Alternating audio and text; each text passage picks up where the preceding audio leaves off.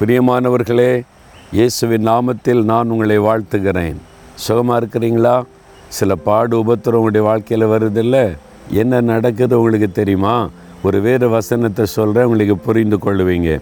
ஏசை நாற்பத்தி ஒன்றாம் அதிகாரம் பதினைந்தாம் வசனத்தில் இதோ போரடிக்கிறதற்கு நான் உன்னை புதிதும் கூர்மையான பற்களுள்ள இயந்திரமாக்குகிறேன்.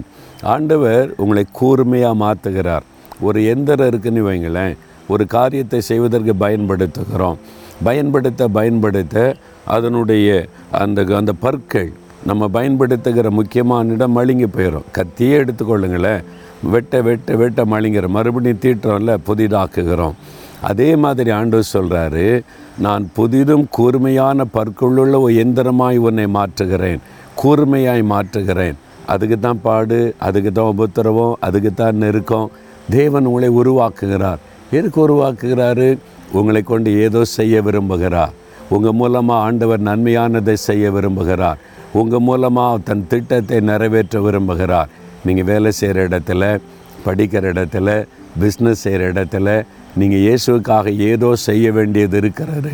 உங்களை பயன்படுத்தி மற்றவர்களை ஆசிர்வதிக்க போகிறார். அதற்குத்தான் அவர் உங்களை உருவாக்குகிறார். பாடுகள் உபத்திரவத்துக்கு நடுவில் எப்படி விசுவாசிக்கணும் எப்படி செபிக்கணும் எப்படி கத்தரை சார்ந்து கொள்ளணும்னு உருவாக்குகிறார். உருவாக்குனா என்ன நன்மை நடக்கும்? நீங்கள் அநேகருக்கு ஆசீர்வாதமாக மாறுவீங்க. உங்கள் மூலமாக அநேகர் நன்மை பெறுவாங்க. உங்கள் மூலமாக அநேகர் ஆசீர்வதிக்கப்படுவாங்க. உங்கள் மூலமாக அநேகர் ஆண்டவுடைய அன்பை வல்லமை அறிந்து கொள்ளுவாங்க. அப்போ ஆண்டவரே என்னையே அப்படி மாற்றும். கூர்மையான பற்கொள்ளுள்ள எந்திரமாக மாற்றும்னு சொல்கிறீங்களா நீங்கள் ஆசையோடு சொல்லுங்கள் ஆண்டவர் உங்களை பயன்படுத்துவார்.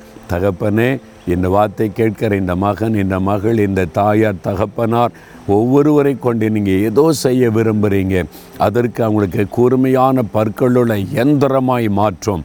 அவளை உருவாக்கும் பயன்படுத்தும் அநேகருக்கு ஆசிர்வாதமாய் நிறுத்தும். இயேசுவின் நாமத்தில் ஜெபிக்கிறேன் பிதாவே. ஆமேன் ஆமேன்.